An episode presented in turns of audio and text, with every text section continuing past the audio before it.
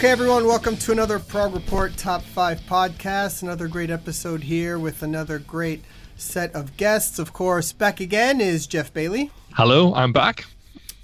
All right, Jeff. Uh, you know, so recently there was this summer tour, the Royal Affair tour with Yes and Asia and John Lodge and the Carl Palmer uh, ELP Legacy.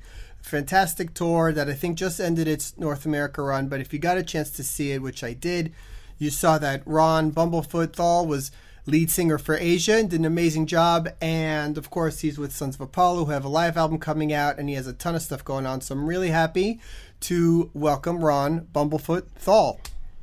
Thank you so much. Thank you, guys. All right, man. So are we going by Ron Bumblefoot? What do you prefer in these type of situations? Ronald Bumblefoot J. Blumenthal the first. um, now, For whatever short. you want to call me. Call, you know, I get called all kinds of shit. I get Mr. Foot, Bumbles, uh, Ron. Oh, I get called Rob a lot, R O B, because of. Uh, The you know, Ron and the B, yeah. Can- Well, can- what happens is, you know, the autocorrect, it always turns it into Rob. And then like 10 minutes later, I get a message, sorry, I meant Ron. And meanwhile, I do it half the time. Like, I'll write something like, thanks, Rob. It's like, shit. It's like, Ron, Ron, N. I just send them a giant picture of an N. Uh, anyway, man, look, I know you just finished up the, the U.S. tour uh, with Asia. Those shows were, uh, I mean, the one I saw and some stuff I saw online, it was amazing. What was it like being on that tour, sing with the band? I want to get into, you know, how you got involved with it and all, but just overall, your experience of, of doing that and being a front man singing for the first time. It was wonderful, and the shows just got better and better and more comfortable, and we just really started. Uh, you know how it is with a with a band. The tour starts, and by the end of it, you're just this solid machine. Uh, and it was really nice getting to that point as the shows went on.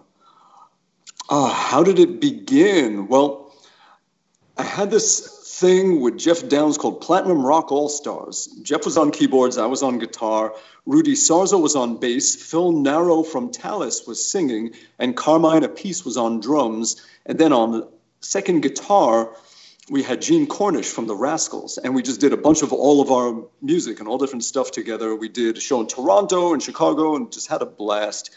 After that, Asia's tour manager asked me if I wanted to start playing guitar in the band. Uh, and I was like, well, well, let's just keep it in the back of our minds, you know, maybe down the road at some point. And then in 2017, they had the tour coming up with Journey. They asked me to do it, but I was, uh, that's when Sons of Apollo is just getting everything together. So I told them I was going to be busy with that, and and we didn't do it. And then this year they asked again and said, "Hey, you want to uh, you want to do this?" I was like, "Yeah, this will be great. Let's do it." And I was just going to play guitar. So they had a possible singer, of you know, a fifth person singing, and then that person was not going to be able to do it. So they asked me. They said, "Hey, you want to just sing?" So I'm thinking to myself, well, the last, the, I vowed to myself that I will never be in a band where I have to replace an iconic member ever again. That's just not me. I am not that guy. I want to build things from the ground up and be a creative partner and a founding member. And that's what I envisioned when I was five years old and, and wanted to start playing in bands and making music and doing all that. And I didn't want to compromise that anymore. And I stopped compromising that. So then Asia says, Hey, do you want to replace John Wetton? so what do I do? I say, Yeah. Uh, and, but I'm glad I did. It's, it was a different experience this time around. And I'm really grateful for how embracing the fans were and the band and everybody. It was just a wonderful, wonderful experience. and I, I, was really afraid. I was afraid that I was going to be, you know, getting more death threats and people throwing things at me and and just all the hate. And that didn't happen at all. Yeah. No, it was really like it was surprising to watch it and it was it sounded really great and it had a sort of great energy about it on stage. It was it was a lot of fun. The whole that whole tour evening was was great all four acts and the way they they kept it going real quick. There wasn't any any lag between acts and the whole thing was just really well done i thought. Um, so yeah. really really cool show and everybody just enjoyed it. The crew was amazing. They had it uh, the the stage manager and the the crew and everybody just did such a great job. They had all the gear up and ready to go, and a three minute changeover between the first three bands, and they were to the second. They had it nailed down. Yeah, and it was so smooth, and it was great. Yeah, yeah. really cool. I want to ask you before we get into the top five stuff. Uh, you you have a camp coming up as well. You want to talk about that a little bit? I do. It is the second Bumblefoot Music Camp.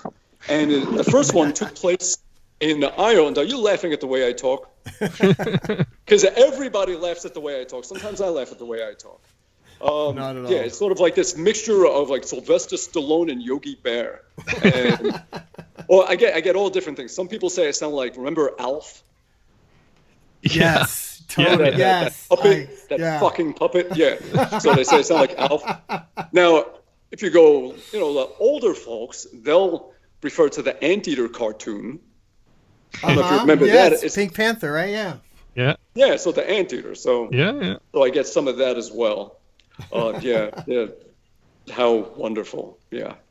Uh, so so feel free to laugh at my voice. And usually people imitate it as well. Like, you know, I'll get off here and then, then someone will say, all right, that was Ron Bumblefoot.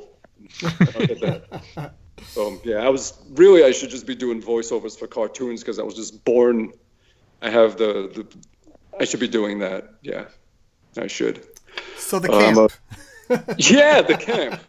So the camp is taking place in Athlone, Ireland. Athlone, Ireland. It's right in the center of the island of Ireland and Northern Ireland. And it is taking place September 15th to September 20th. And it includes accommodations and meals and all kinds of classes on everything you can imagine, and jams and one on one lessons and a big concert together we're going to do for a local charity and some guest lecturers and a whole bunch of sightseeing. You know, that is the town where there's the oldest known pub in the world, if not the universe. Um, so we're going to go there and we're going to get all fucked up. And it's going to be giveaways. We have wonderful sponsors. We have uh, Sinister guitar picks. We got Fret Lord guitar LEDs. I don't know if you've seen me with Sons of Apollo. And my guitar's all lit up. That's from yeah. them. Klotz guitar cables that I use. Yeah. IK Multimedia have been so generous. They're giving an iRig 2 and Amplitube to everyone who comes to the camp. Vigier Guitars is going to be giving some swag, and we just got DiMarzio pickups involved, and they'll be giving some goodies away as well. Nice. So big thank you to all of them. It's going to be at the Prince of Wales Hotel, and they have a venue there, and and the rooms in there will be doing the classes, and that's where everybody can stay. Uh, yeah, did it last year, and it went so well just had to do it again. I want to do this every year. And we're going to be doing all kinds of crazy classes on music theory, on understanding the string and waves and dividing the string and how it affects harmonics and, and frequencies and then how to use that. Uh, lots of songwriting stuff. Uh, we'll be getting into lots of theory stuff and, and picking and chicken picking and multi finger tapping and improvising and lots of mental exercises so that you can play uh, Steve Howe's guitar parts while singing John Wetton's vocal parts at the same time, while pressing with your right foot, changing vocal patches, and with your left foot, changing guitar patches, and juggling a few bowling pins too.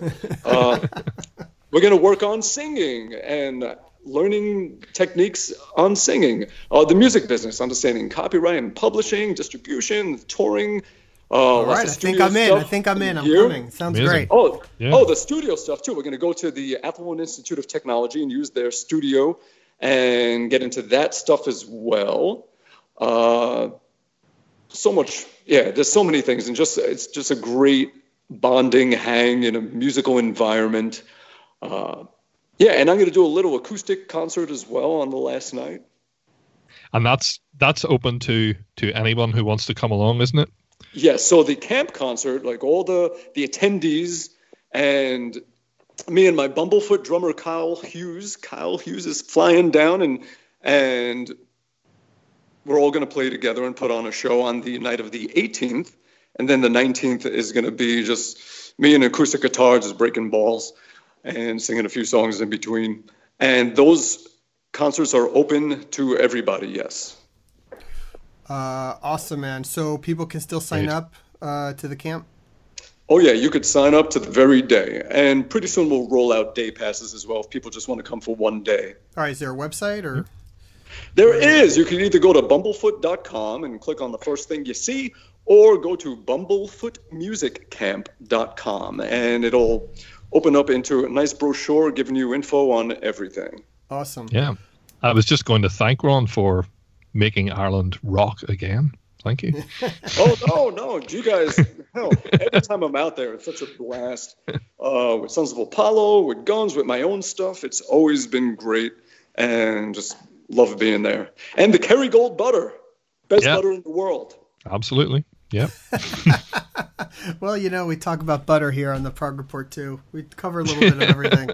Uh, all right, and and uh, lastly, I mean, we've talked about it a lot on the website, but the Sons of Apollo live with the uh, Plovdiv Psychotic Symphony comes out at the end of this month. Jeff did a great review on it on our website, which you can check out now. Yeah, I saw it. Thank you so much. And uh, yeah, you. it's a killer live album, uh, killer visual. Actually, I think if you wait and get the the Blu-ray. It's really really something uh, cool. The way it was filmed is pretty cool.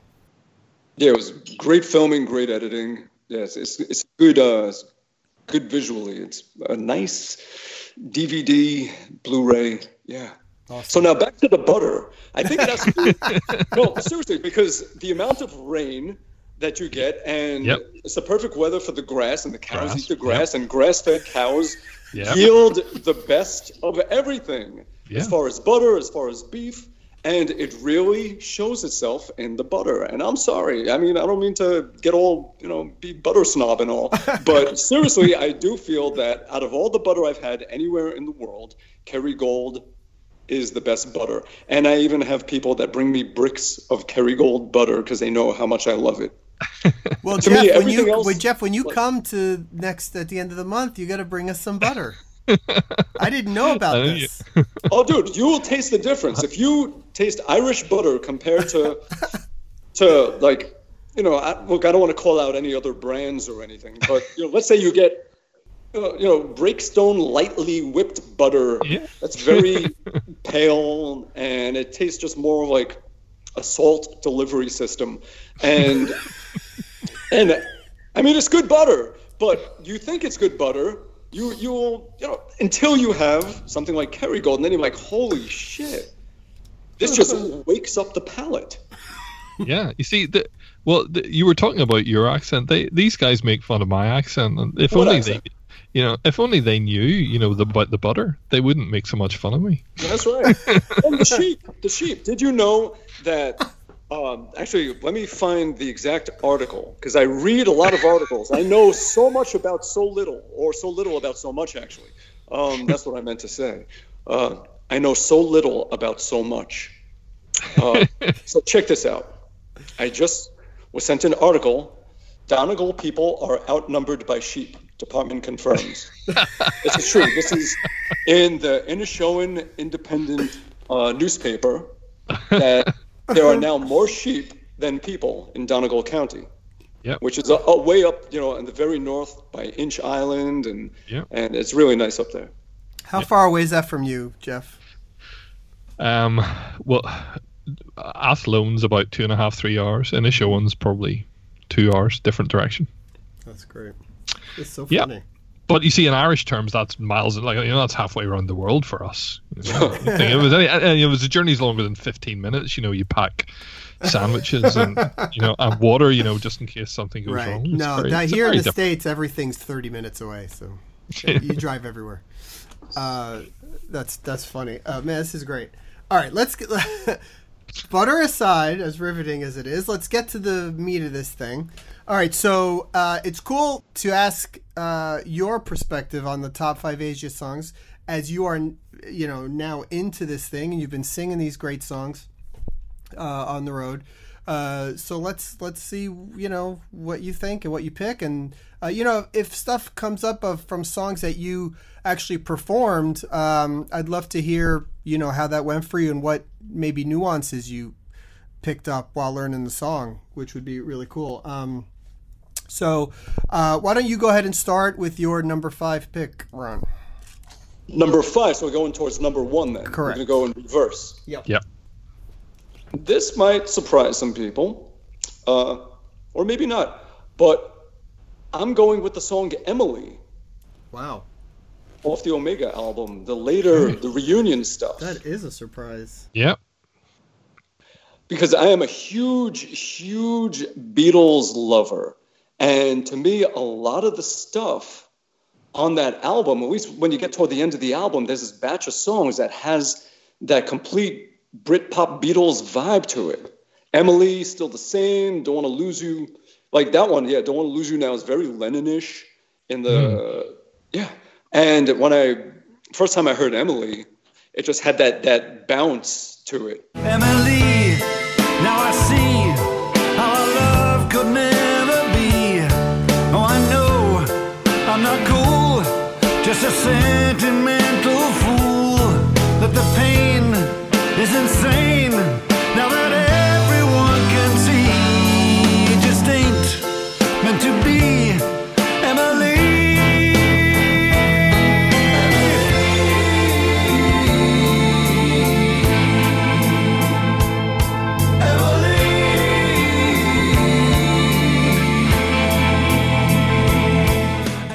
and I just Yeah. love things that even resemble that things that seem like they might have been inspired by the Beatles or just that whole vibe. Whether it's um, what could we say, Squeeze, a lot of their their Yep. songs were like that. I would even say Supertramp. They certainly had their own style and their own sound, but as far as a more sophisticated writing that they had in the chord changes, and when they would go minor, or when they would just have that that sixth in there holding it down, leaving this tension. Uh, what do I mean? You? Let me grab my guitar. I'm going to tell you what I mean. Okay. Here's what I mean by the sixth. Let me grab. Okay. Uh, the sixth note of the scale. So let's say you're throwing that into a chord. Let's say a, a minor chord. Right here feels like it needs to have a, a sort of temporary resolve. So that kind of thing that happens, you know, I just liked that direction, that exploration that they did in that little part of the album. And for me, I tend to like sometimes I think when people make albums, they put their best foot forward, and then towards the end of the album, they'll have the finale song. But sort of right as they're getting toward the end, they feel like, all right, we got to put these songs somewhere. But to me, some those are some of my favorite ones. Like if you listen to Boston's first album, the songs at the end, like the last few songs. I mean, of course, everyone they're gonna say more than a feeling and and uh, you know side one. But to me, the last three songs that you had, uh, what the hell were they now? Uh, yeah. When I was younger, I thought I could stand on my own. That one. Uh, Man, you sound like him. That's crazy. you could sing for Boston too. I'm not like this. I really can't be shy. Like all those songs at the end. Yeah. Um, Hitching a ride, isn't that? yeah.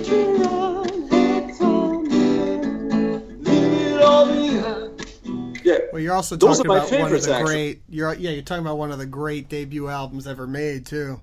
Um, yeah, I mean that's a classic record. Cool song, and I think Emily was a bonus track, I believe. So that's a really uh you know nice rare one to go with on the for number five. So nice nice pick, very cool. Cool. Very So that's my number five, Emma. awesome.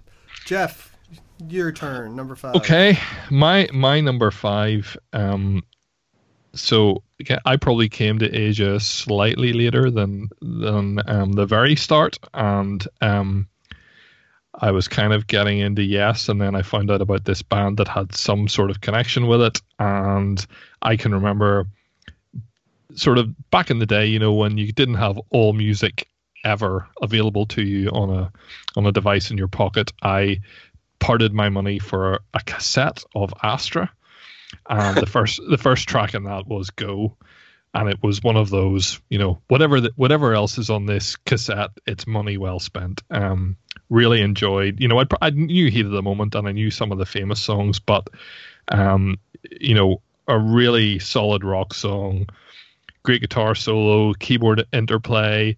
The little breakdown in the middle, which even though Steve Howe wasn't on it, it's quite kind of Steve Howe-ish, I think. Um, and you know, I th- uh, funny. I was by the uh, by by the miracle of YouTube. I was actually watching a, a clip of of Ron singing it, and it was the the set opener, I think, on the tour that you guys have just yeah, done. yeah, that was the opener. and uh, to me, it's the it's it's you know that's that that's what it's made for album opener set opener. Um and great you know the chorus the vocals everything like that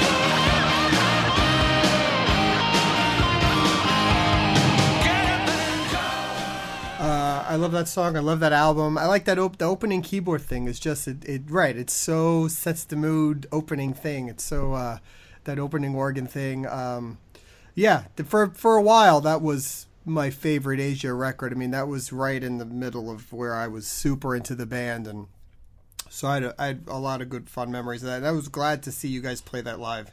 Yeah, yeah. I mean, starting the show off with a song from the third album. Yeah, that's. But you know, people knew it. I saw lots of people singing along in the audience. People knew it, so that that's good. Uh, yeah, it was interesting. I spent a lot of time chatting with Carl on a lot of the drives and stuff.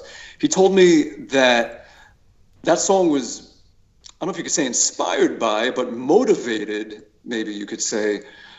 Uh, Van Halen just came out with Jump, Right. okay yeah and they felt like they needed to have some kind of anthemic song, and, and that was their Jump. That was, yeah.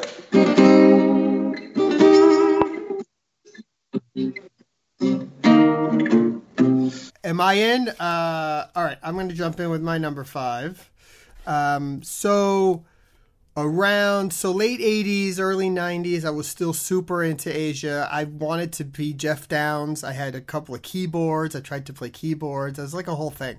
My pick for number five is from the Then and Now album, which is a co- half compilation, half uh, a few new songs that I guess the record label put together. So, and I'm gonna pick Days Like These, which is Oh, cool. the first of those, and I always really loved that song. It's just a good upbeat rocker, and there's this signature keyboard line that would is totally something is is a Geoff Downes thing like that he would play on many songs and it's like a thing, and then I was talking to Jeff about it. He's like, "Oh yeah, he didn't play on that." that's to jeff me as opposed to jeff Jeff, you. And yeah so- I, bu- no john uh, i know my my book my my book on asia i have a i have a biography thing that came out i think around about the time of the reunion and it says in there that it was um it was john Wetton who played the keyboards Yeah, so that was very funny, and I guess there it you go. was from some solo sessions, and and uh, you know Carl Palmer does play on it, and then uh, but it sounds very much Asia. It's very much like it could have been on Astra or the continuation of that. Um, just what you know, always one of my sort of favorite songs, and that was very much like peak Asia listening period for me. I just have fond memories of that song, and it was a minor radio hit, I think, too. So, uh, days like these. That's that's my pick for number five. Come a fireball, held it in my hand. See before you a man who's known greatness. I had a vision, a revelation. I took a look inside of me, and I am a sensation.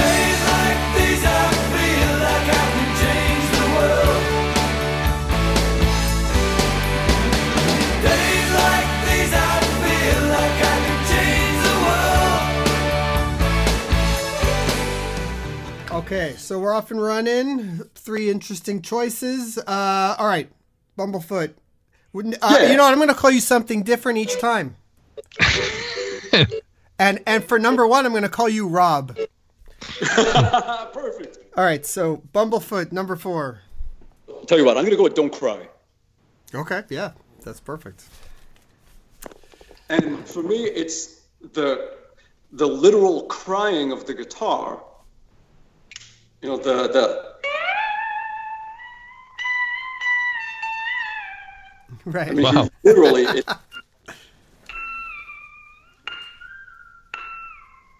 it it just sounds like it, it's just wailing. It it sounds so vocal. Uh, just love that. I mean, the song itself, of course, is a great song. Uh,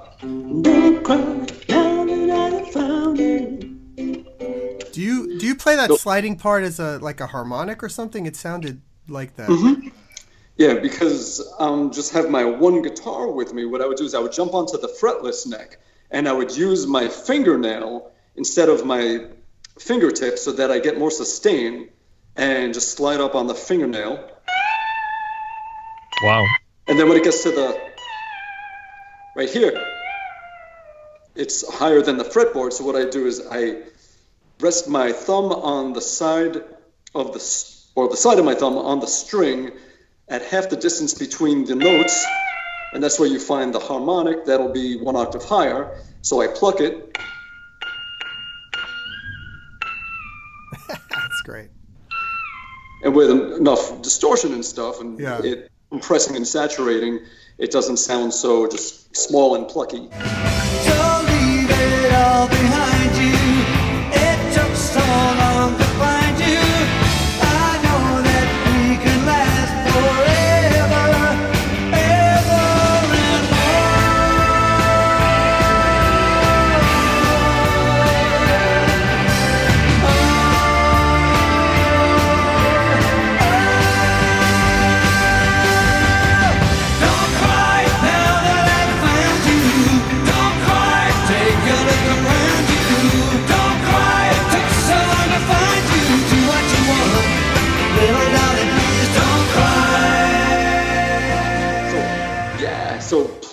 There's little moments that needed a lot of practice with that song.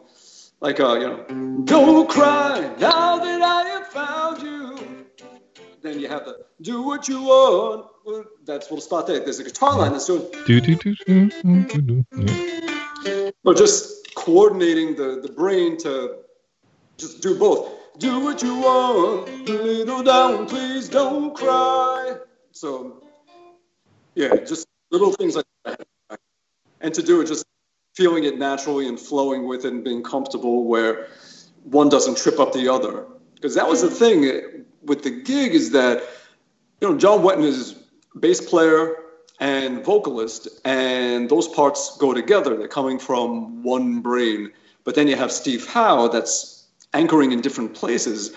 So sort of have to have two brains, or in my case, two half brains, and or maybe less. And so for a lot of the stuff, that was the case. Uh, for the last four songs, when Steve Howe would come out, I would take off my guitar and I would just be Wayne Newton up there, just holding the mic. but I did have the songs ready to go in case Steve, for any reason, couldn't uh, join us for any night, which never happened. But as a backup, I, I did have it ready. And uh, stuff like Wildest Dreams, there's a lot going on guitar wise while he's singing different parts. Yeah. So it's like, No, not in this world. No, not in the next. And then you have no, not in the wildest dream. Oh God. Wow. yeah, so like, and being able to just do all of that stuff comfortably and just keep your flow and not feel stumbly or, or just stiff. So I spent a lot of time just practicing the crap out of uh, each part separately and together, and then with the foot pedals and switching sounds as I do it to the point that I was just so comfortable and didn't have to think about it, and I could just think about everything else. Think about the lyrics, the emotion, uh, locking in with everybody else, and all of that kind of stuff.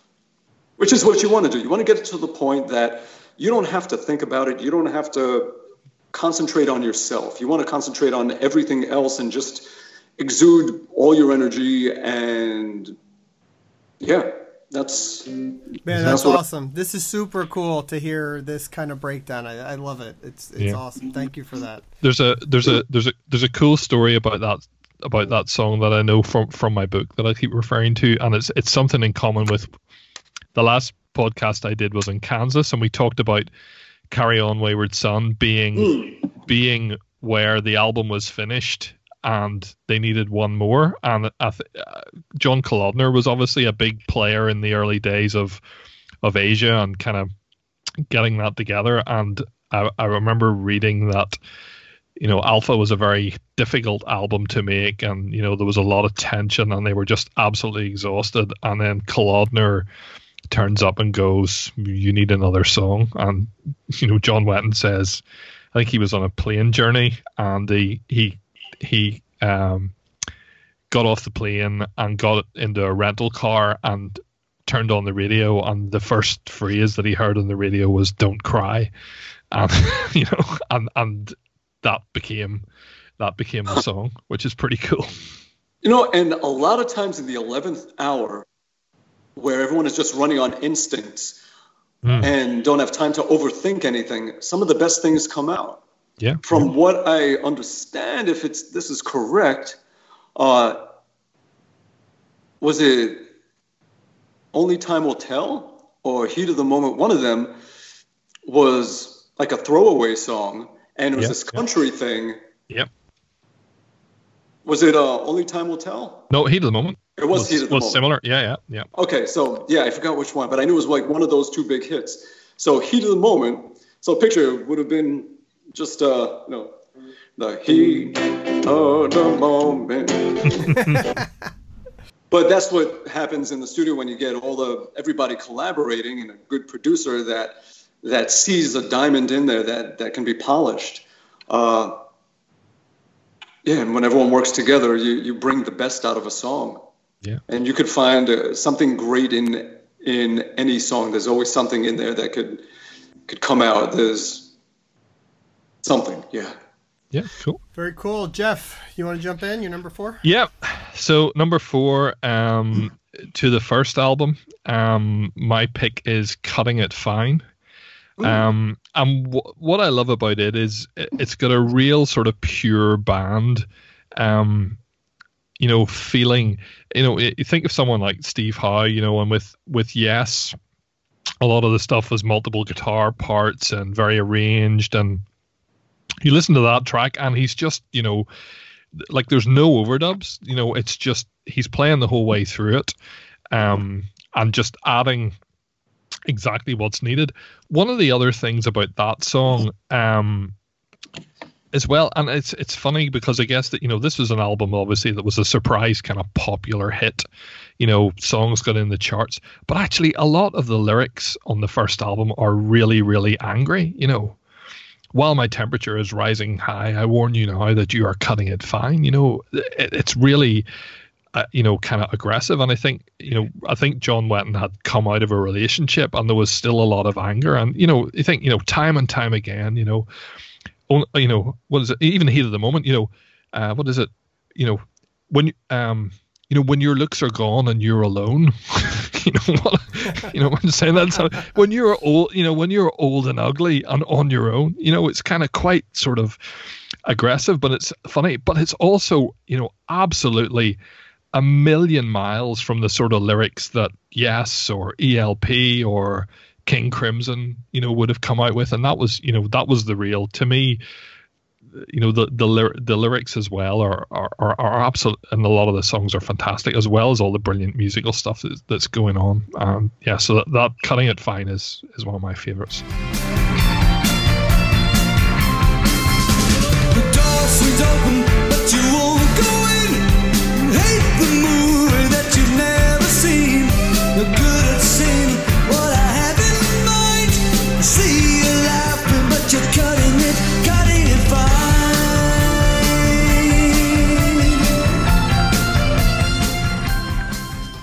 cool. Yep. Nice.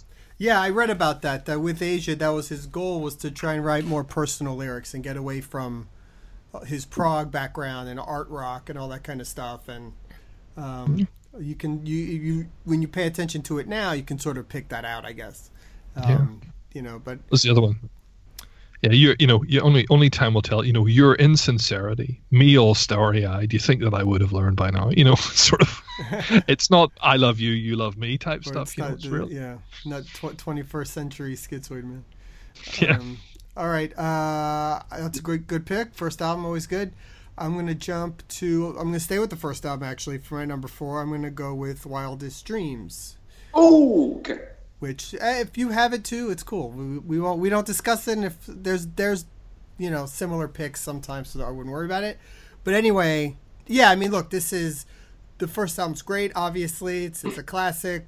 This is one of my favorites from that album. Um, very kind of proggy, very kind of aggressive. Love the drum solo breakdown in the middle, which is killer. Um, Steve Howe's guitar licks on here are just tremendous. Uh, and uh, John Wetton hitting some real high notes on this one. They had forgotten all the soldiers. The bandit puts them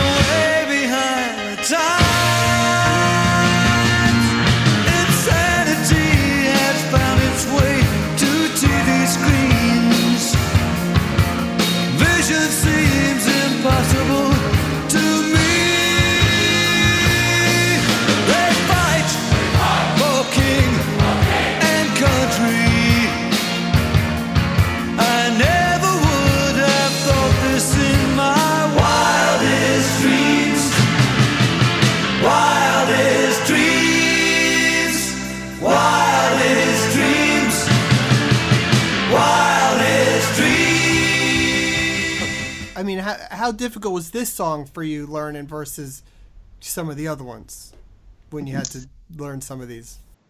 Well, vocally, everything I had to sort of unlearn how to sing and relearn from scratch. Normally, when I sing, it's very, I guess, Iron Maideny, old school metal, high range, kind of yeah kind of stuff. um, and a big vibrato, and just I always say Ethel Merman, you know, Hollywood. like that's what I say. Like I sing like you know, yeah, like I'm pretty much yeah that that school of singing, and it's just what I grew up on. The singers that I love, like Tony Harnell uh, from TNT, uh, Rob Halford, uh, Ian Gillan, uh, Geoff Tate, Jeff Scott Soto.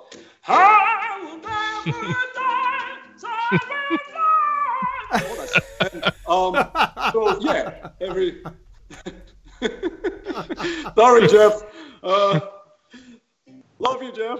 Um, so no, seriously, like, these are all things that that were an influence on me vocally that I was really into, and of course, Maiden, big time, Bruce. Uh, so having that outward brassy loud voweled ah, eh, oh, and then suddenly you have John Wetton, who has this sort of deep, like chesty thing going on, yet he resonates not forward but back in the the upper palate, almost open nasal, almost the way when the French say "ah." That's where he resonates, and he doesn't hit the high notes and open up on those loud vowels. He does it on the e's and the O's, the opposite ones. Like if you look at all the songs, like, you know, like you're saying Wildest Dreams. no run wildest dreams. You know, it's that. Yeah, yeah.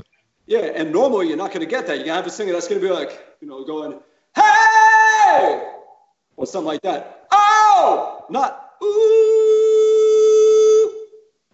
Yeah. It's just a not the thing. So I had to learn how to do that, and I just spent a month. Well, I spent two months, but the first month trying to figure out what he was relaxing, what he was pushing, what he was opening, what he was tensing, trying to figure out how to approach these songs to get the same vibe. Because the one thing I did not want to do is go up there and when I start singing, everyone says, That's not Asia. That doesn't sound like Asia. Yeah. And that's what would happen if I went up there and I'm like, you know, you know, you're leaving now. If I do that, it's not, you know, if I, or I should say even more like, you're leaving now. You know, that kind of thing. No, it's no, no, that's going to sound like metal sticks. And. Yeah, so could not do that. Or as as Derek Sherinian or Gene Simmons would say, Abbott. You know, hey Abbott! You know, that thing. Abbott! So, uh, the- no abbotry, no Abbott.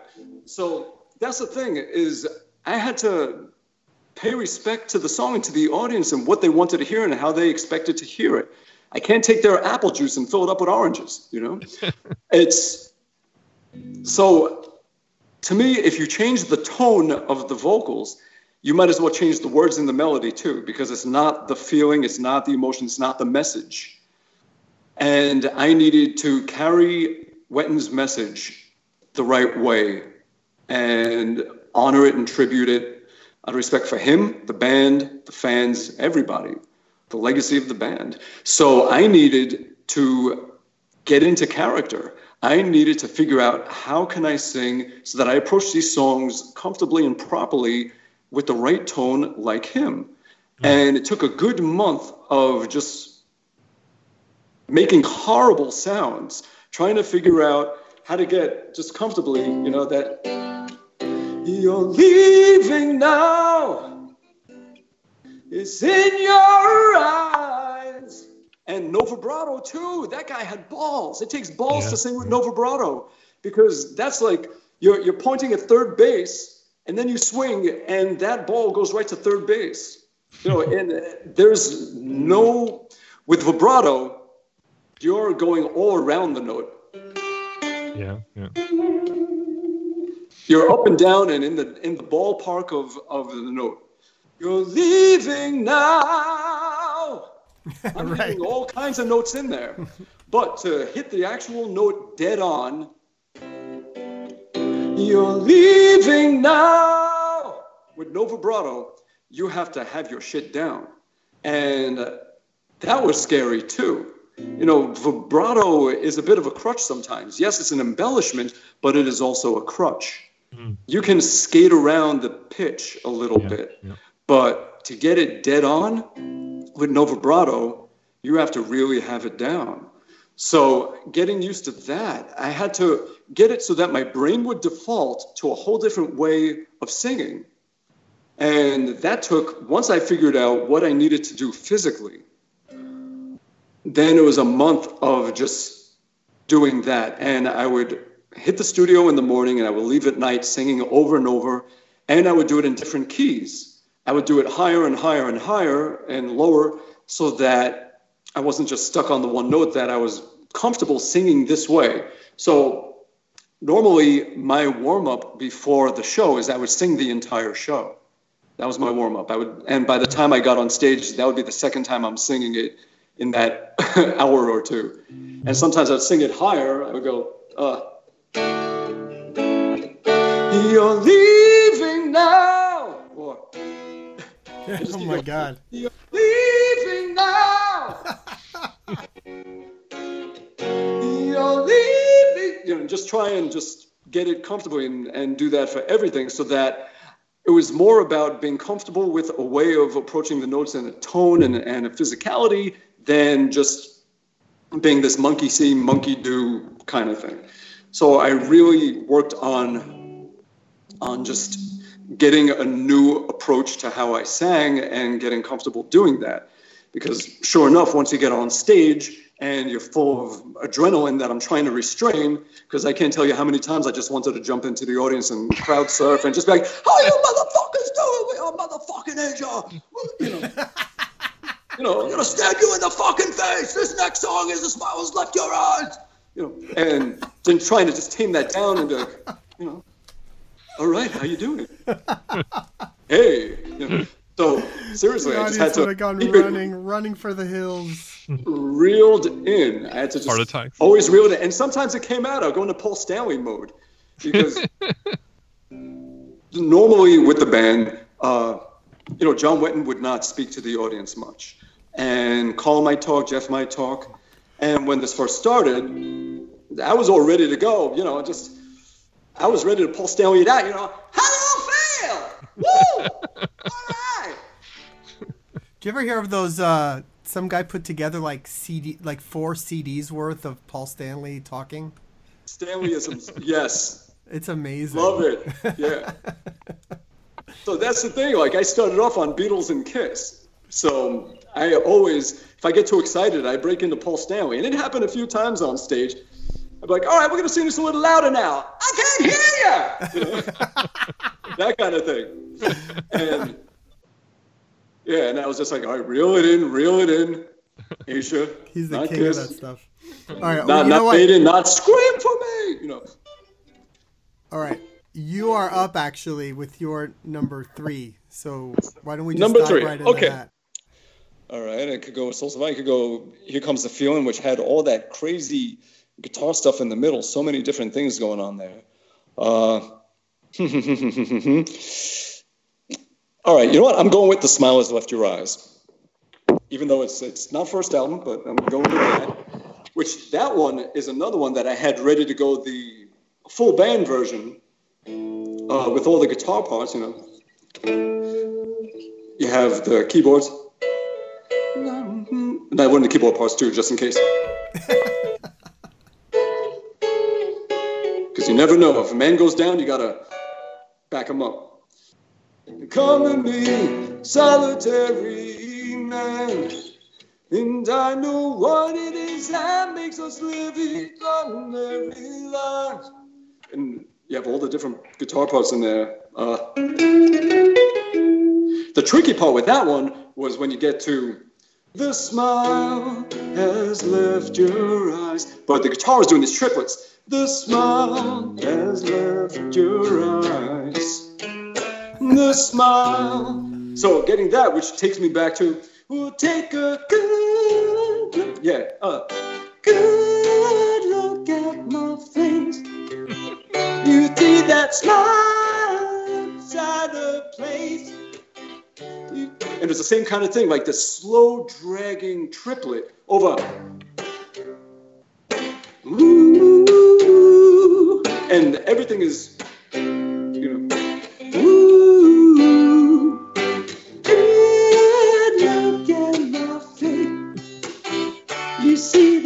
And it almost has to have this drag, like it's slowing down, like you're really just in this dream kind of phase.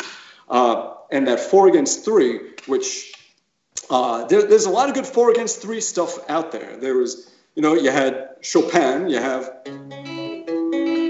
right? Yeah, one, two, three, one, two, three, one, two, three, one, two, three, one, two, three, one, two, three, one, two, three. And then you have,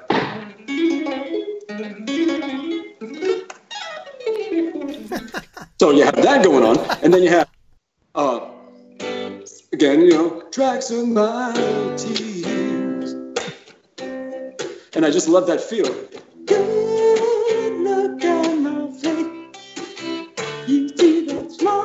And it's just a beautiful flow. So the smile, smile has left your eyes. The smile has left your eyes.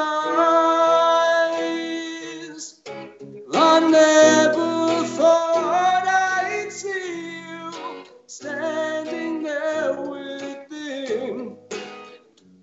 And then what I tried to do, and never got to do it, is I was playing with one hand, I was doing the bass notes. So don't come crawling back to me. And then with the other hand, just with one hand, I was doing uh, uh, and doing the. So you have like uh, uh, I'm out of practice now. Uh, where is it? And then uh, while singing, that's what I was working on. Wow.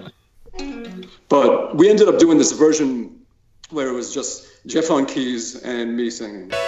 I saw you standing hand in hand. But now you come to me, the solitary man.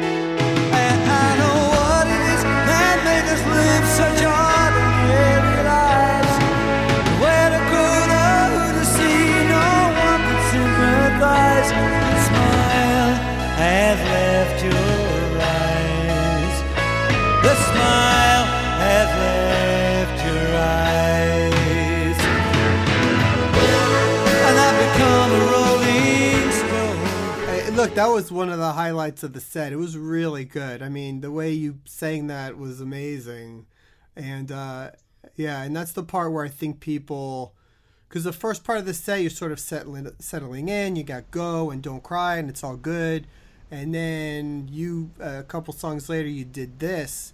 And that's uh, the spotlight on you, man. And you, you know, you did it great. And that's when everybody was like, "Oh wow, he's he can actually sing this. This is really good."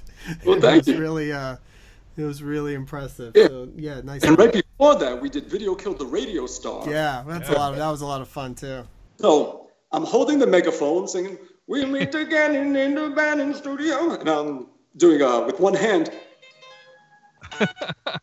doing the guitar parts and changing vocal presets to different sounds with the, uh, the vocal, uh, the TC electronic thing. I got, well, TC Helicon. Uh, my right foot, I'm changing different patches, putting on the reverb, putting on uh, harmonizer for a video kill the radio star, video kill the and having it automated harmonizing that and then switching it off and then jumping back to uh, another sound and, and yeah so it was a lot of tap tap dancing up there.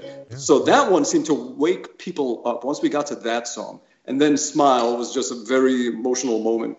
And that song was very tough to sing because that's when for me i would be like it would just hit me. Just the the first week jeff his his son was there dylan and knowing that like family's there and i'm paying tribute to your dad your departed dad and every damn time i would just be getting choked up and it would be hard to sing.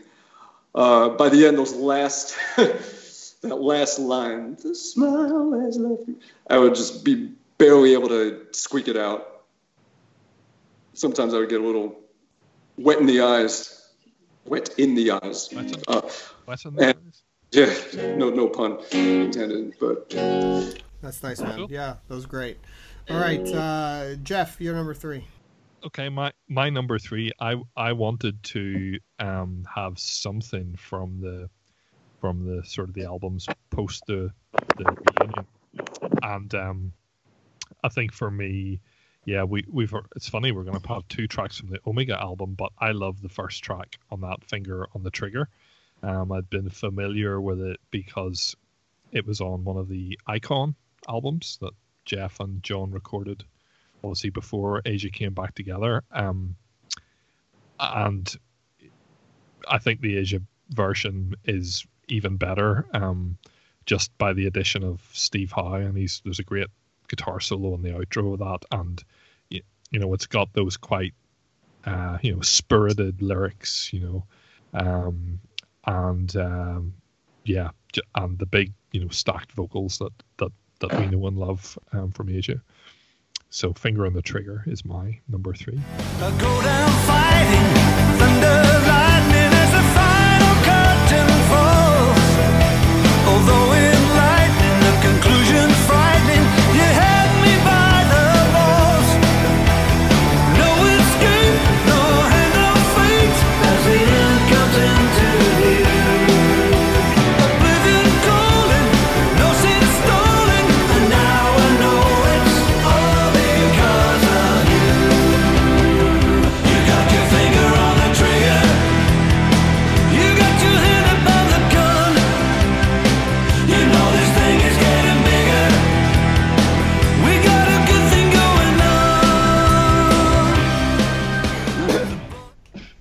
Yeah, that's a great one, and I also knew it from the Icon albums, which great stuff. A lot of good songs, and there is the version of "Finger on the Trigger" on I forget which one. I, I think it's on the second one. I want to say.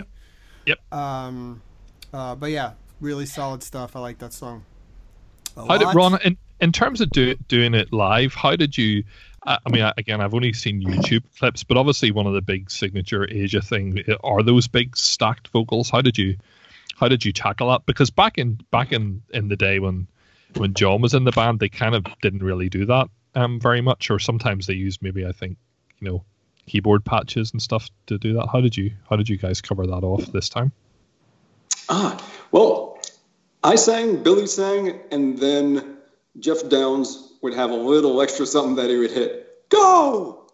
Yeah, You know, a little, yeah, sample. cool. And then hopefully the audience singing too. Yeah, Well, I was watching when I first started. I was watching a lot of YouTube videos, which I hate doing and I never do. But for this, I definitely had to do it. I had to make sure that I was doing the right things, or if there's anything I needed to change, or. Uh, and one thing I realized because this is the first time I was singing with in ears in aye. when I sing with well, this happens to a lot of singers, and I actually I talk to a lot of singers about it and trying to get their advice on it. When you sing with in-ear monitors in both ears, it changes your pitch perception, and you end up singing everything slightly flat, and it sounds correct to you in your head, but outside it's actually a little bit flat. And I realized after watching the first some videos of the first show, I was like, oh my god, I was singing everything flat, and I just wanted to kill myself. I was like, oh god, what did I do? And I was like, how do I get around this? You know, if I know I'm singing flat, I could sing higher.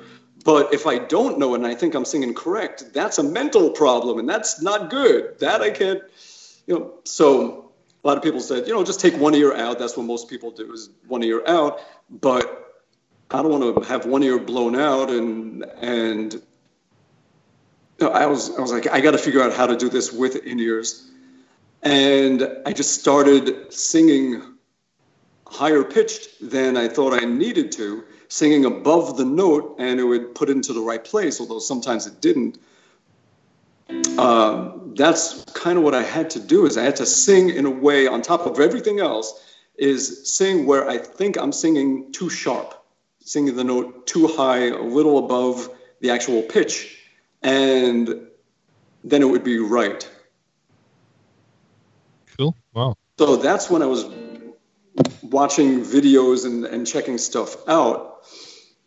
Uh, otherwise, if I watch videos, I'll just be like tearing myself apart and Right, right, right. quitting music. I'm quitting. I'm terrible. I don't belong on stage. I'm a fraud. I'm a this. I'm a that. I don't, it's So, tr- so trying to shift your pitch plus guitar effects right foot, vocal effects left foot, and playing the guitar parts. Wow. On a double neck where I'm switching. On a double neck. Right, and playing fretless. Yeah, yeah. No, piece of cake. I mean, it's, it's you know, no problem. Uh, All right, I'm gonna jump in with my number three. Um, I'd marked this spot. It was gonna be. Uh, I, I knew I wanted something from the Astra album, one of my favorite records from the band, um, and I was gonna go with "Go" or another song. And Jeff, since you picked "Go," I'm gonna switch, and I'm gonna throw sort of a weird track, but one I always loved. I'm gonna go with "Suspicion." Huh. which is uh, next to last song on the record.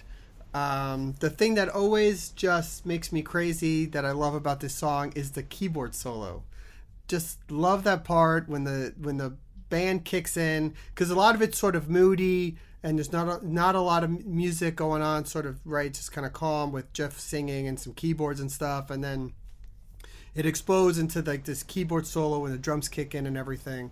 And I just love that part um, just one one of the memorable parts for me. I mean, I like a lot of stuff on that record. Voice of America is great. Hard on Me is great. Rock and Roll Dream, uh, kind of corny but still very cool.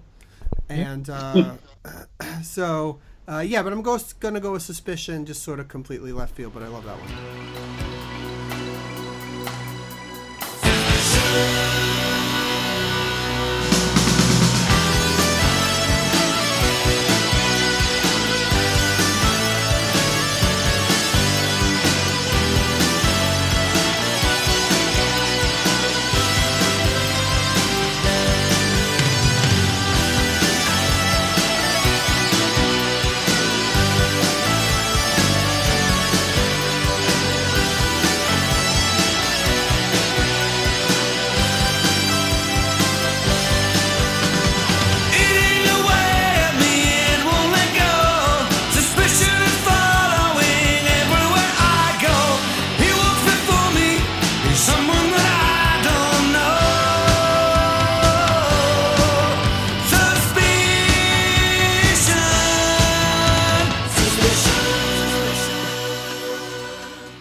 Nice, nice.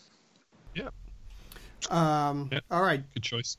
Ron, let's go with your number two. I think I'm going to narrow things down at this point to debut album.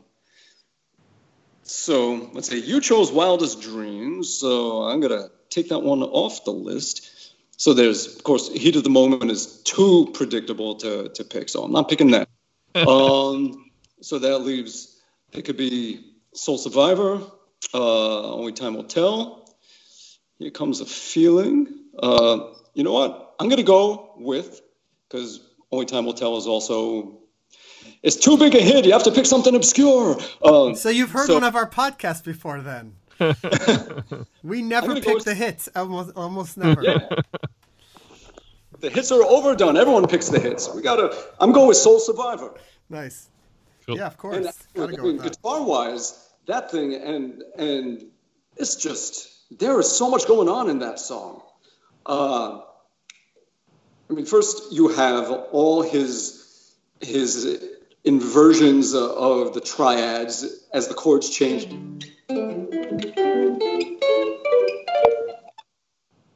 Uh, you have all of that crazy stuff going on, and then sometimes it'll be a measure of three instead, and, and so just from that that prog geek in me loves all that stuff, you know.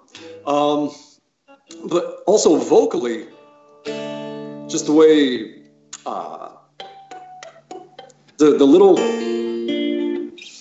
the, the just the melody, how he was always going to that on top, and and the singer in me enjoyed that, and also the challenge of getting comfortable hitting that dead on singing one of those closed vowels, e, ooh, and uh, with no vibrato. You know. One time glory, right in my gaze. That kind of stuff. Yeah. What a good song. That song's so great. Yeah, there was so much, and then the whole middle, and all the you have the fading, and all the quick little all those little things he's throwing in there, and and there's just so much going on. Uh, the little keyboard thing at the end of that, right before the third verse. Uh, there's just great stuff throughout that song. There's just as a musician, uh, there's just so much to appreciate in that song. Besides it just being a catchy as hell song, uh, but there's just great things in every aspect.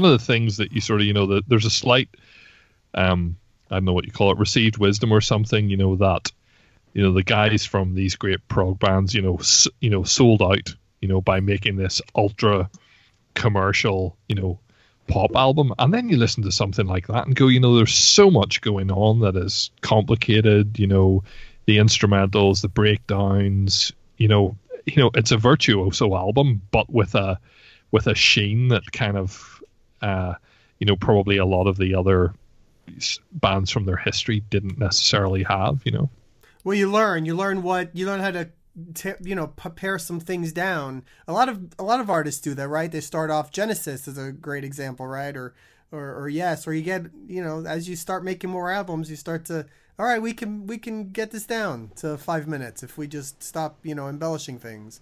I think that's you know maybe what they learned, but they, they it works really well on on that debut album. I mean, perfectly. Yeah, the thing is, people, if anyone says that they sold out, try and play and sing some of that stuff. Get on the drum, exactly. get on your kit, and play along to some of those songs. Uh, get behind the keys, play some of those songs. Get on your guitar and play some, and then pick up the mic and try and sing that stuff. They did not sell Yeah. out. They they were absolutely in full force doing what they do. Uh, they just did it in a way that everybody can appreciate. That you don't have to just be a musician. That someone that just likes a pretty pop song could even appreciate it, and that is a skill in itself that rarely people have. That they can not only play their asses off, but write their asses off and put it out there in a way that's that everyone can appreciate. You know, Yeah. uh, Steve Howe has always been, you know, considered one of the great guitarists ever, and definitely a guy that has his own unique style, the way he plays. Um, but few people have had to step into his shoes like you've gotten to do this time around and learn his parts, right, and play them live. What what did you learn about his style and technique from this as, Well, as was- a guitar player? I mean, I've always been a fan going back to 1977. I was seven years old and I heard.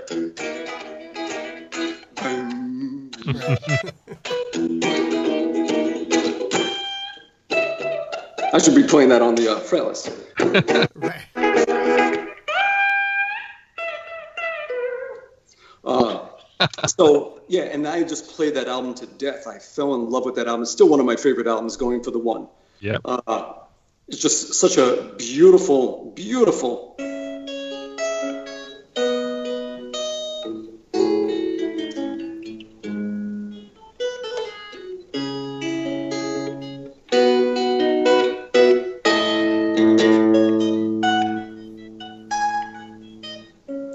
That whole album from beginning to end is, is just a masterpiece.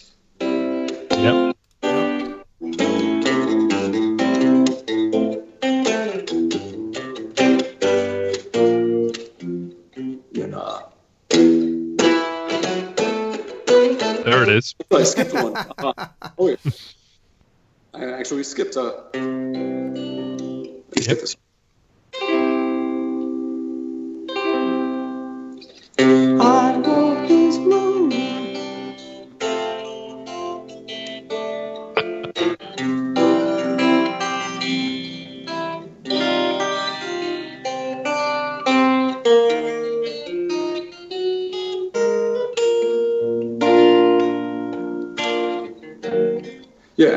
I just That's love that. So I've been uh, a Steve Howe guy forever. Uh,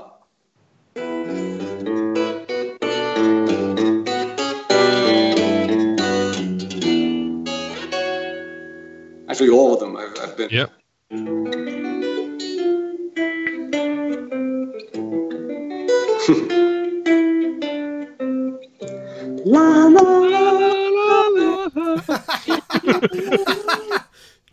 So Jeff jumping in.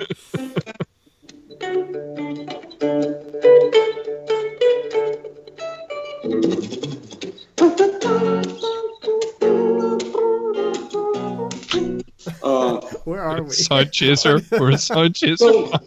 what is happening? We've got Sheep, Sheep, Butter, and Bumblefoot plays entire Yes albums. It's a show that's got us all. um, I mean, uh, of course.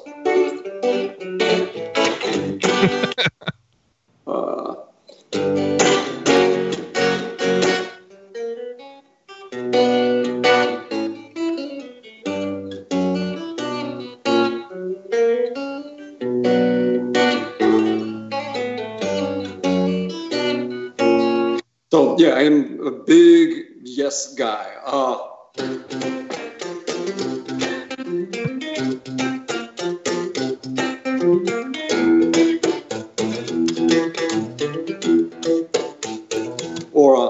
you want to get later? Okay, okay. Not Steve Howe. Could, I know. We can say yeah. Um, Very and cool, also, uh, This is of course, awesome.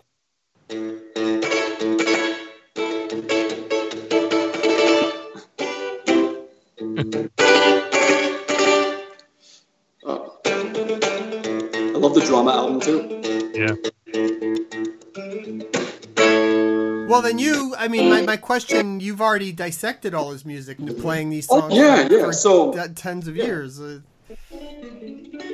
Yeah, uh, definitely. Yeah, very cool.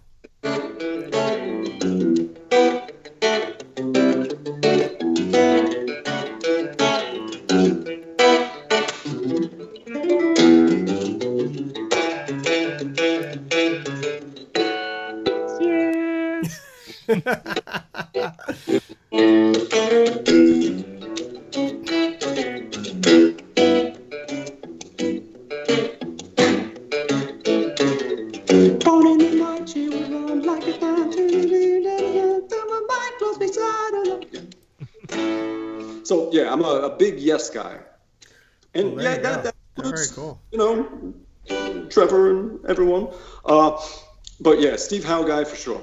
So, so, and I was into Asia when that album came out. Loved it when that first one came out. Completely blown away. So the stuff was not foreign to me. Right. But what I did do is I went back and I started reading old interviews and doing research to see what gear he used on that album so that I could go into my Line 6 Helix and try and emulate it the best I can for those songs. Uh, yeah, I didn't really get to use that much of it because most of the stuff that I did presets for, uh, Steve Howe came out and played, and I took my guitar off, but I had them ready to go, like the different slapbacks and things and all that stuff. Uh, but yeah, yeah. So I did that. You know, learned every guitar part, every little. Uh, yeah. Sweet. Amazing. All right, Jeff. Let's uh let's move on so All that we right. don't keep uh, Bumblefoot here for three and a half hours. I've got my guitar here. I, I'm, Yeah. I'm nowhere near that good. All right, you're number two. Um, okay, number two, uh, Alpha album, um, Eye to Eye.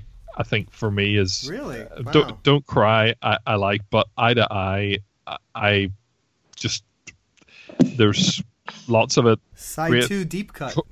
Chorus, yeah, you know, but those big vocals, um, and you know, it's obviously sort of relationship song. I love that line when you thought you walked on water, you were skating on thin ice. I think that's really great. Uh, lyric, lyrical line, and again, just you know, I think throughout probably that Alpha album, probably something to do with the relationships in the band. Steve's playing is a little bit more subdued, a little bit less kind of forefront in the mix. But I think on that song, it really, um, yeah, his I just love his playing throughout that. And again, it's not always massively complicated technical stuff, but it's just playing the right thing the whole way through the song. Um, so yeah, that is that's one of my picks.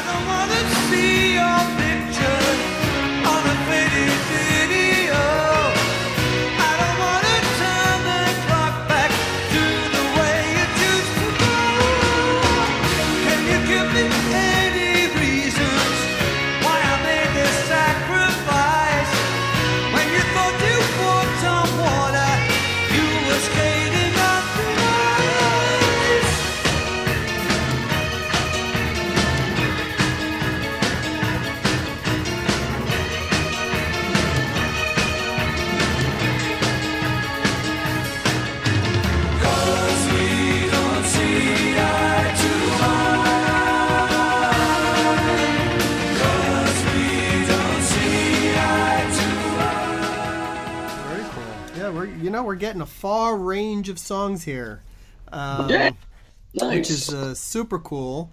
And uh, uh, all right, so I'm gonna do something I don't normally do for my number two. I'm going to pick a hit, and Oh my God. oh my god, and So it's one of the biggest ones. I'm not. I'm going with the first album. Only time will tell, and I have to because I have just this. It's ingrained in my brain. This song as being really the first song I could I recall as being like my favorite song. You know what I mean?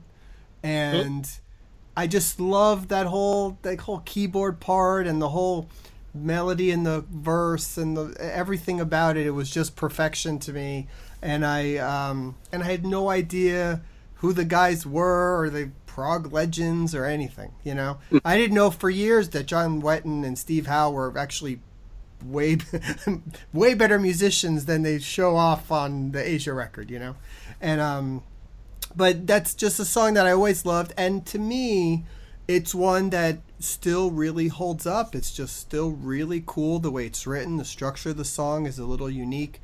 Um, you know, the almost the hooky part is the verse. Yeah, You yeah. know? There's no real, no real chorus in it. Yeah, and uh, and and that just sort of comes back around at the end and repeats. Um, the video was cool. I remember that, and uh, yeah, so that's I had to sort of wedge that one in there in my top five because it's still every time I hear it, it's sort of nostalgic for me, and I still always you know really love that song. So only time will tell. Rare rare hit single on my top five.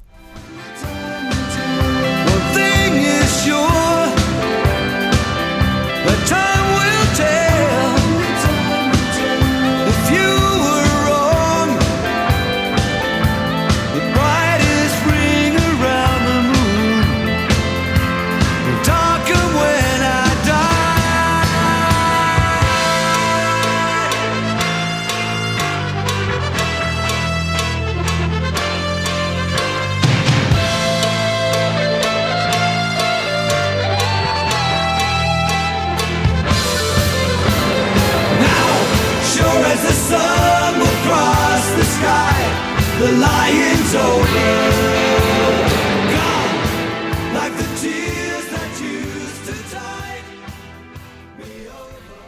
And another kind of, you know, this lie is over. Another quite angry.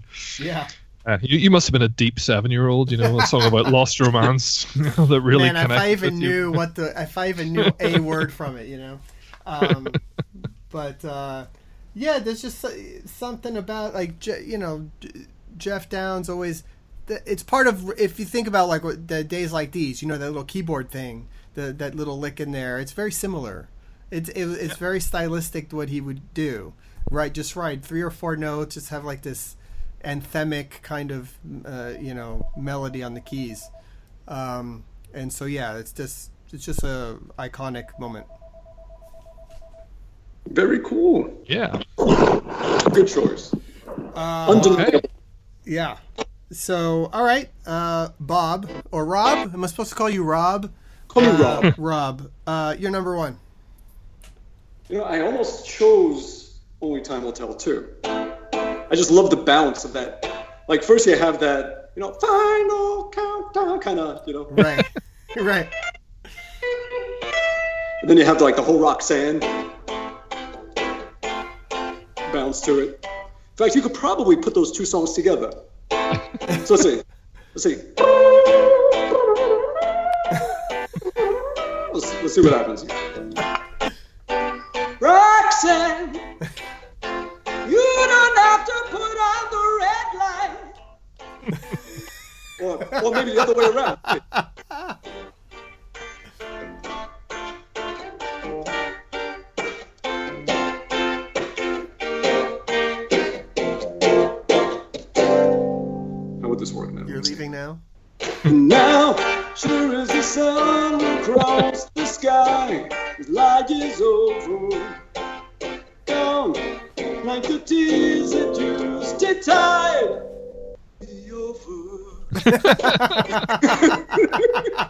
Oh, That's awesome. all right, so let's see. Number one. Hmm. Let's see. We got left? Heat of the Moment, we're not touching. Only Time Will Tell. We got Soul Survivor, Wildest Dreams. Uh, we didn't do, uh, Here Comes Feeling. Here comes same old feeling, which has so much stuff in it. What's interesting about that song is how suddenly as it's fading out, they go into that, uh, the lift. Interesting. Yep. Yep. The modulation. All right, but you know what I'm going to go with? Time Again. hmm Starts with that almost uh, kind of uh,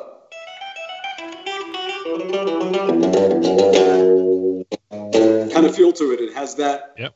almost vibe to it. You know? Um, so I kind of like that. That oh, there's, there's like a hint of you can hear the tie between Yes and Asia in that intro of that song. But the song itself is just a badass grooving song, you know? It's got a good swing to it.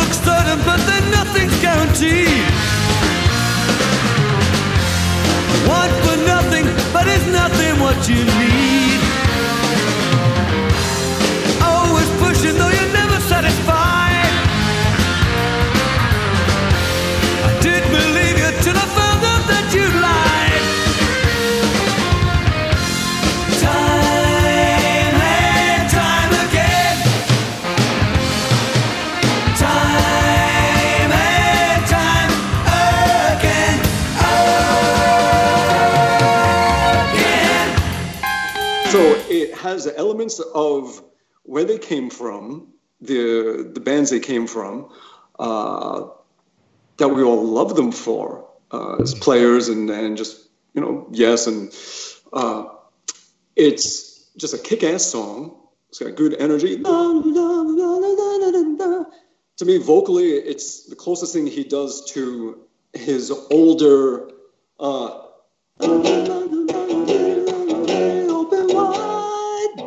Wide Yeah, yeah. feel. Uh, it's they certainly play in it, and just yeah, all around damn good rockin' song that has it all. Yeah, yeah, no argument there. That's a great choice. Uh, glad that made the list. Um, uh, I would say an honorable mention from that album for me is uh, is also "Without You," Yeah, which has yeah. a Yeah, yeah. real cool kind of middle part that I always liked. Um, but uh, great, love that. Very cool. Um, very cool. As as we've gone through, several people have switched their choices, but I will not be switching mine because time again was also my number one. All right. So there we go. Uh, pe- f- entirely independently, as the judges will uh, be able to confirm. Um, and again, uh, uh, for all of the reasons that you've just said, I think it's the only song that there was a full co-write credit to Yeah. all four of them.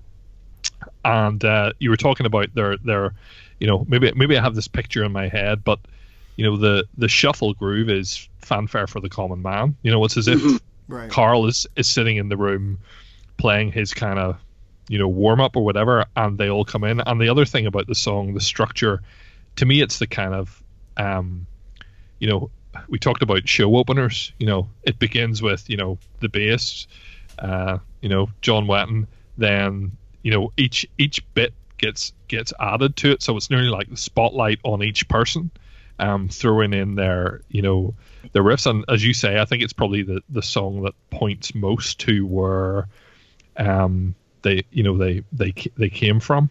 Um, and I I read, you know, Steve Howe said it's the song that symbolizes uh, everything that is good about Asia. And I thought, yeah, Yeah. that's that's that's what I feel about that song. Um, it's it's yeah, brilliant, brilliant, brilliant track, and so much invention in all the little do do do do do do do do all those little bits that kind of come in. There's uh, you know there's very few of them repeat. You know each time there's a slight sort of twist on the on the little gaps and the little intervals and stuff like that. Great, great song. Very cool. Nice. Uh, unexpected for number one, but yeah, love it. Great, great tune. Um, all right, I'm going to go completely weird and off the board for my number one. But I knew this. I always a lot of these. My number one is the most obvious choice for me always. Um, and uh, so I'm I'm going from uh, Alpha. It's going to be my own time, and Wow. um, yeah, just I don't know what to say. I just always loved sort of the grand nature of this song. The acoustic guitar part is great. The lyrics are, you know, really cool. And, then the pickup in the chorus. Um, Steve Howe again does some great stuff on here, and, and I think John Wetton really shines on this track. And it's just always one that I uh, forever can remember going back to and thinking was just absolutely my favorite song by them. Uh, I read something about it recently, and again, it's a. I always thought it was I'll do what I want, my own time, that type of thing, and and uh, walking through the snow, kicking my heels, that that kind of stuff. I always thought it was about a guy just trying to like, you know, like about ambition and trying to be, you know, like a, you know, make it or some that kind of thing, like an inspirational song. But again, it turns out it's just a breakup song which is apparently what have all his songs on that album are about. But uh, and and and literally, and because I know that part of the story behind that is um, recorded in um, Canada in Montreal, where there was snow at the time. It was a it was a recorded over the course of the winter, so I think that they actually were literally walking through the snow. Right. Yeah. So. Um. Yeah. So that's that's my number one. Cast your mind back not so long ago. I was always busy thought I really didn't know. You were double dealing you're back at school. Something you didn't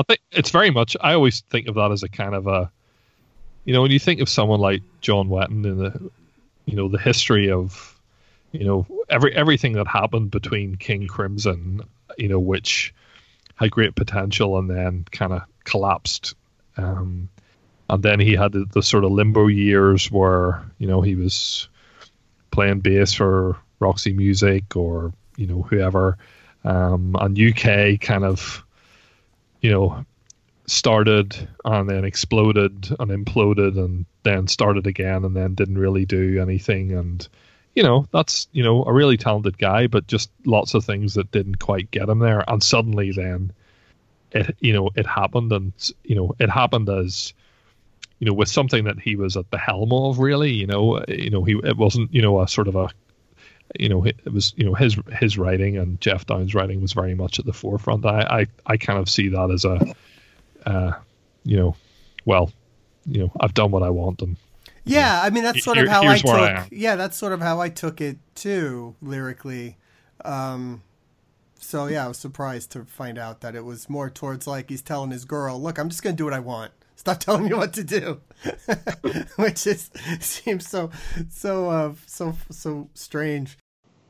Should be met. We have to we do have to mention heat of the moment as well. hit hit or not or whatever. I mean, there's something about it when you guys when you play it live, when the audience knows the song and everybody's standing. Oh, yeah. I mean, that's sort of that's got to be like just fun, regardless, right? I mean, it's, it's Oh, totally. I love doing that song. Yeah. Well, one of the reasons I love doing that song is because it's the last song in the set, and I have spent the last four hours not eating to make sure there's nothing in my stomach because I got to sing and going all day without eating cheese because I'm worried about phlegm. And that means that I finally get to run back and, and eat a big thing of cheese.